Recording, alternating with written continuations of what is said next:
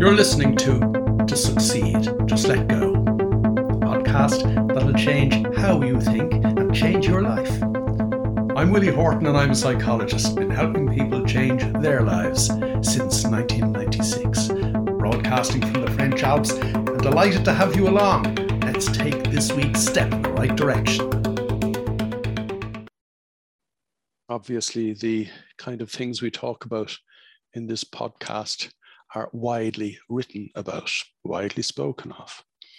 Indeed, if you look at statistics from the so called self help industry or personal development industry, you will find that it is a multi billion dollar per year business. The horrible thing about the statistics when you do look at it is that most people who are customers of this multi billion dollar per year business are repeat customers. In other words, they keep buying, keep buying, keep buying, keep reading, keep listening, and never start living. It reminds me many years ago of a client, a friend of mine, who used to regularly send me his most recently favorite book. I want you to read this. He said, It's so wonderful. There's so many nuggets, gems of wisdom in it. And in the end, I rang him and I said, Peter, stop buying books. Stop sending me the books. What you're doing is akin to in the good old days when we used to collect all the holiday brochures for all the various exotic destinations that we could go to back in the 70s and 80s. They weren't that exotic. Collecting all those brochures, never buying an airline ticket, never taking a holiday. He was reading and reading, he was listening as well and tuning into stuff.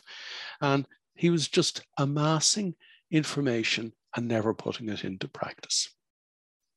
Now, I know that a number of people have recommended books to me that involve the word monk, either in the title or in the author. For example, The Monk Who Sold His Ferrari, a, catchy title, I grant you that, not a recommended read. Or think like a monk. Apparently, that is one of the latest offerings of the genre, self help or personal development. Now, I haven't read it, so I don't know what it's about, so I can't recommend it one way or another. But let's consider those two titles for just a moment. There seems to be an inference that we need some monk like behavior in our lives.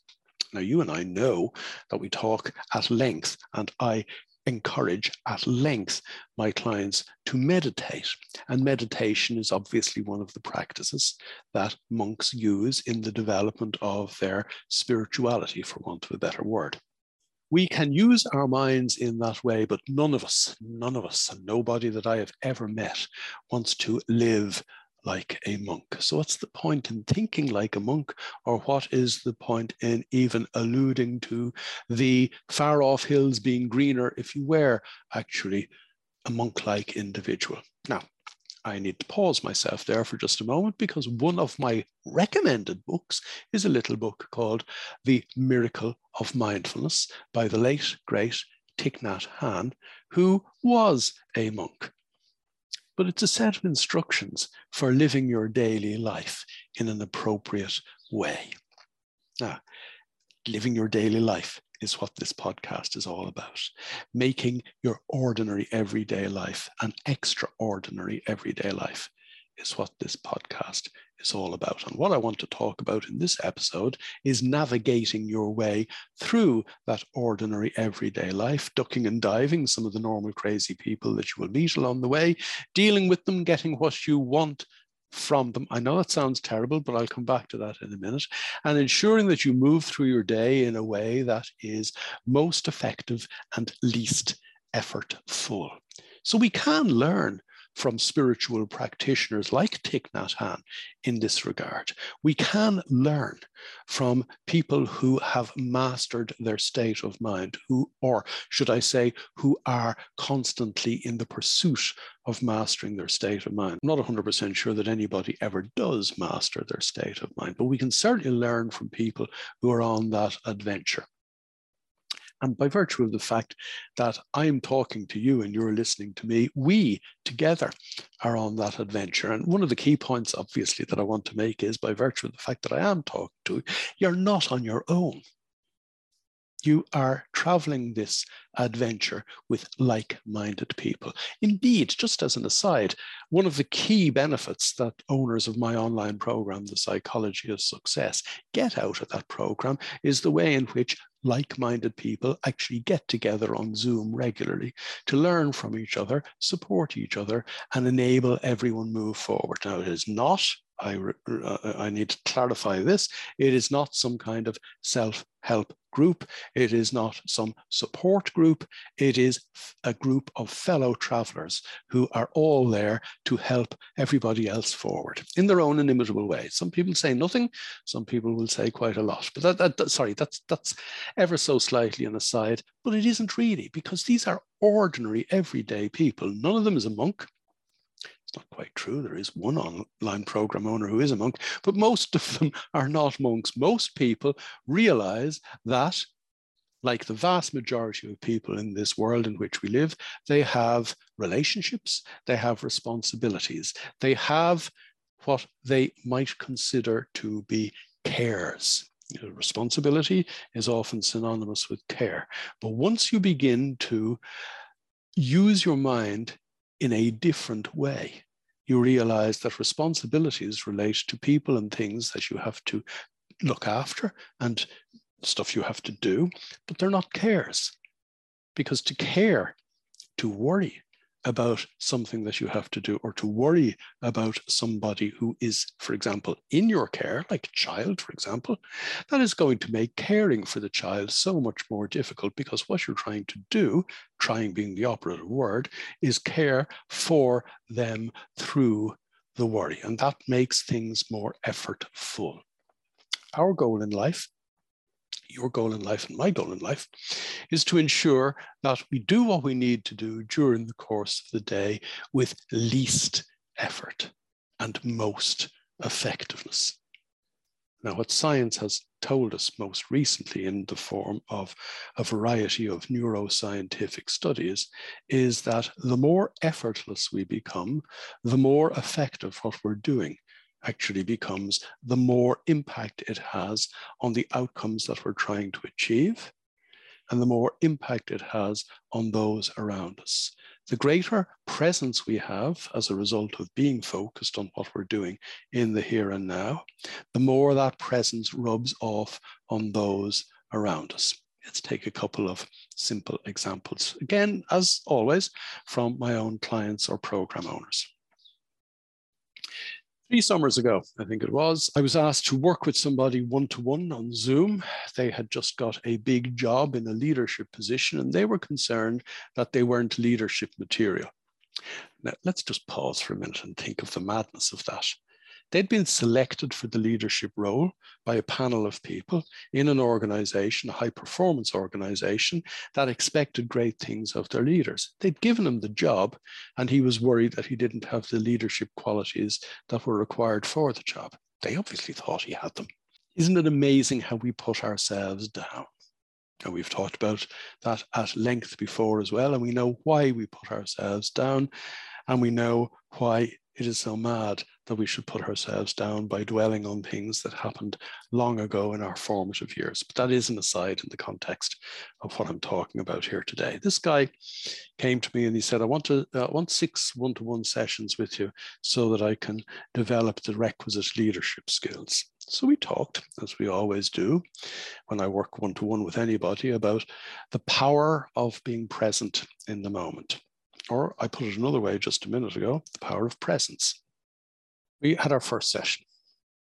A week later, we had our second session. And four days later, because certain things were happening in his job, we had our third session. So we were 10 days into this process, if I can put it like that. And on the 10th day, he said to me, Something amazing is happening.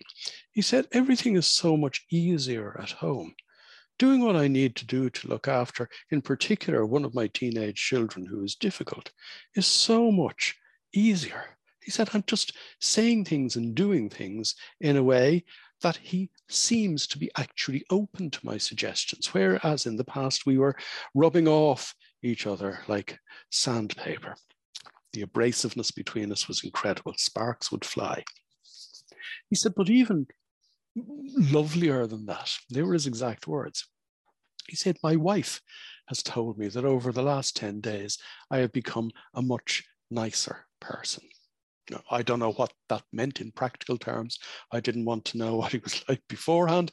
The fact of the matter was that other people around him were benefiting from his presence. And this is one of the, the most practical benefits of turning up to our own life in the here and now. This is one of the most practical benefits of using our minds in a way, in perhaps you might say a monk like way, free of the cares of the world, fully aware of the responsibilities of our world, but as a result of having freed ourselves from those cares through our presence, we are suddenly just doing what we need to do in a less effortful and more effective way as a result of our presence.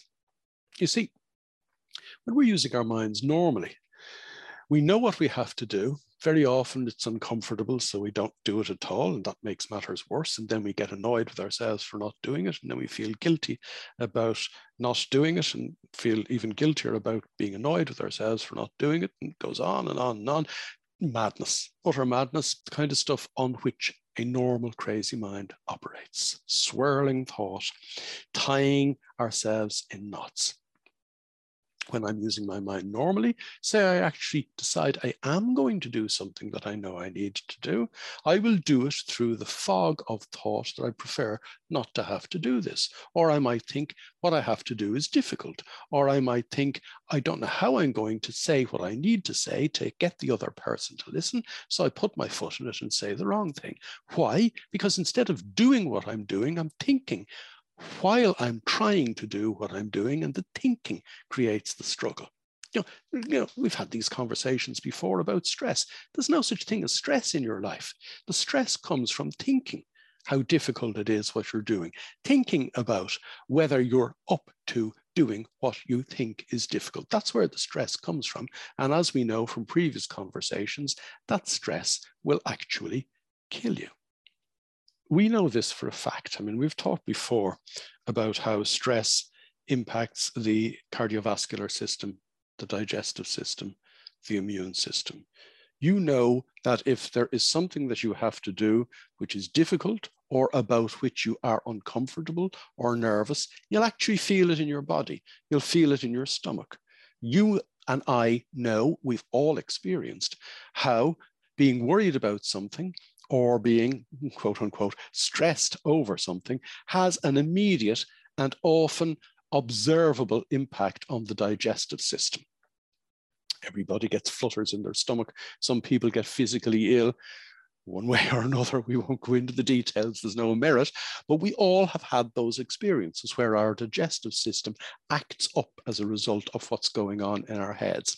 What is less obvious to us is that every time we're having those little thoughts in our head, even if our digestive system isn't acting up, those little thoughts are compromising our cardiovascular system. There is an incredible piece of research done in the United States in the early 1990s that shows that every patient in every cardiovascular unit in every hospital on the east coast of the United States could tell their physician exactly why they had a heart attack or a coronary incident. It wasn't because there was something wrong with their heart. It was because there was something wrong with their heart or cardiovascular system as a result of, oh, my business is going down the drain, or my marriage is breaking up, or I have difficult children. There was always a reason for it, and they could always pinpoint it. Why? Because the straw had broken the camel's back, and the buildup of low level, everyday drip, drip, drip stress that damages, ruins, destroys the cardiovascular system, the immune system, and the digestive system had tipped them over into a hospital bed in a cardiovascular care unit. This is the stuff we do to ourselves when we are not, I might as well use the expression, thinking like a monk. The fact of the matter is, though, that even thinking that I should think like a monk is suggestive. I did an advanced session with 10 people uh, last week, an advanced meditation workshop that comprised of five group Zoom sessions, one each day last week, and one to ones beforehand and one to ones afterwards that I'm working through at the moment.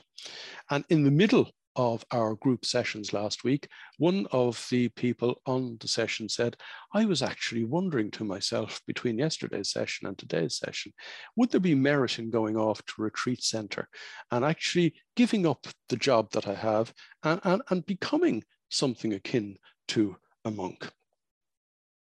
Now, it didn't take long, and I didn't have to remind her that she has two children and she had kind of responsibilities to them. And as I said to her at the time, even Buddhist monks know that thinking like a monk and living like a monk doesn't put bread on the table. Buddhist monks go out with their begging bowl every day so that they can collect enough money to eat that evening.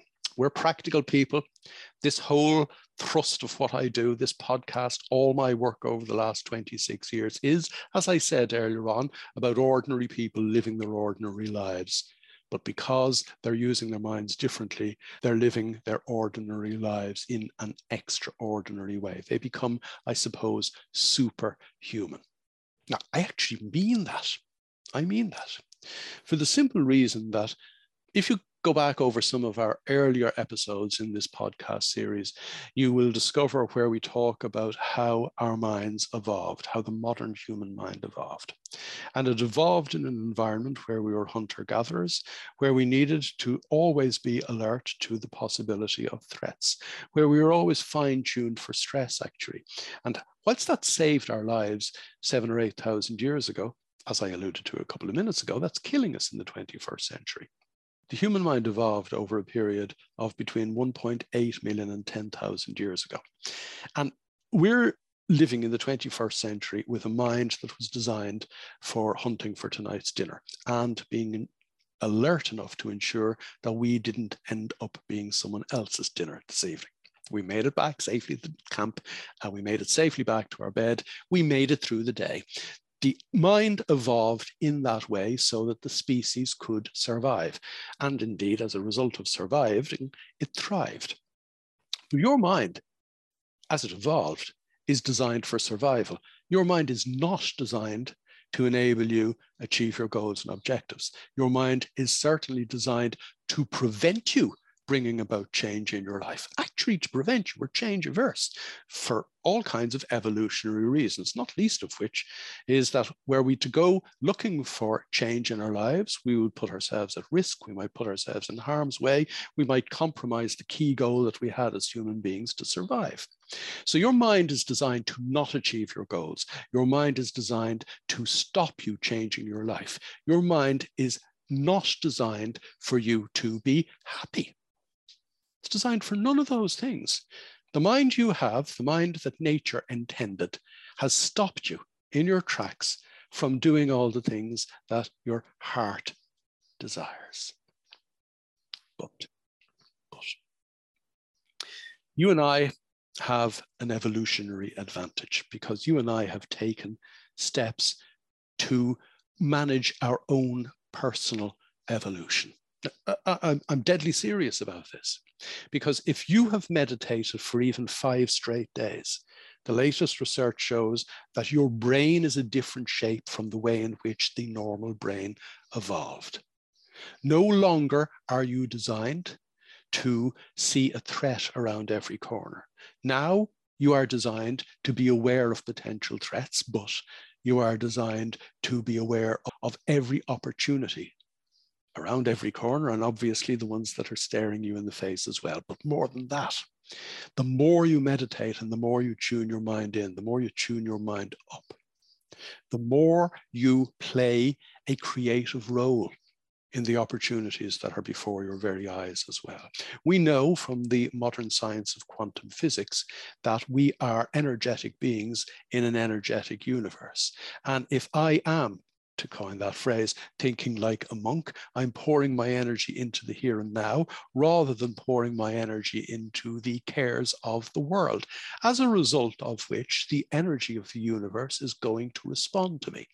There's a whole body of research and science around understanding how the energy interchange works in the real world our ordinary lives every day so that we can make those ordinary lives extraordinary. There's a whole body of research and investigation around how synchronicity works or what synchronicity is, and most importantly, what our individual role is in creating synchronicity. In other words, bringing to pass the things that we need in our lives, the bits of information we need in our lives, the people we need to bump into in our lives that will move us towards what our heart desires. This is so different so different to the way in which the normal mind basically doesn't operate at all.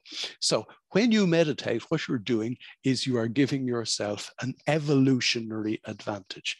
It's not just a psychological advantage. It's not just a neurological advantage. It is not just the advantage of being more tuned in to what is going on in the here and now. You are actually a superhuman being. And the result of that is that people around you will be begin to notice the difference. As I mentioned earlier on, and my friend whose wife noticed the difference, whose delinquent teenage son noticed the difference. You are going to begin to, and this is a quote, not just be a superhuman being, you are actually going to super surprise yourself. Why? I'm quoting directly from a number of different client stories at this point in time. You're going to start doing what you need to do without fear of doing it. You're going to start saying what you need to say without questioning whether you should say it or not. You're going to start taking the action that you need to take, even if it would otherwise make you feel uncomfortable. The key point is that you would only think it would make you feel uncomfortable. In other words, you think it would take you outside your comfort zone because your thinking mind, the old evolutionary mind, was always designed to keep you inside your comfort zone. So people end up saying to me, I said something and I don't know where it came from. It just came out my mouth. And it was just the right thing to say at that moment in time. And I listened to myself saying it and I said to myself, God, that's not me. Or I don't know where that came from. I've amazed myself.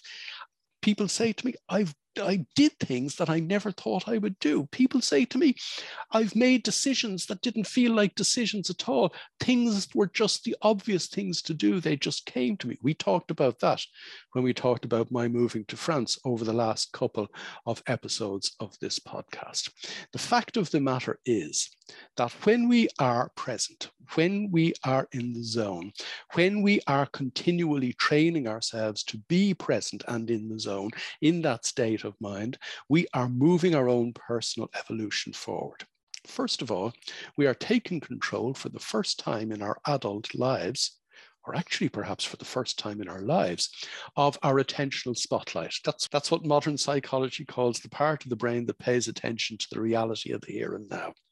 In the ordinarily evolved brain, the attentional spotlight is held in reserve for that proverbial lion or tiger leaping from the bushes. When we meditate, we engage that attentional spotlight. In other words, we actually turn the thing on.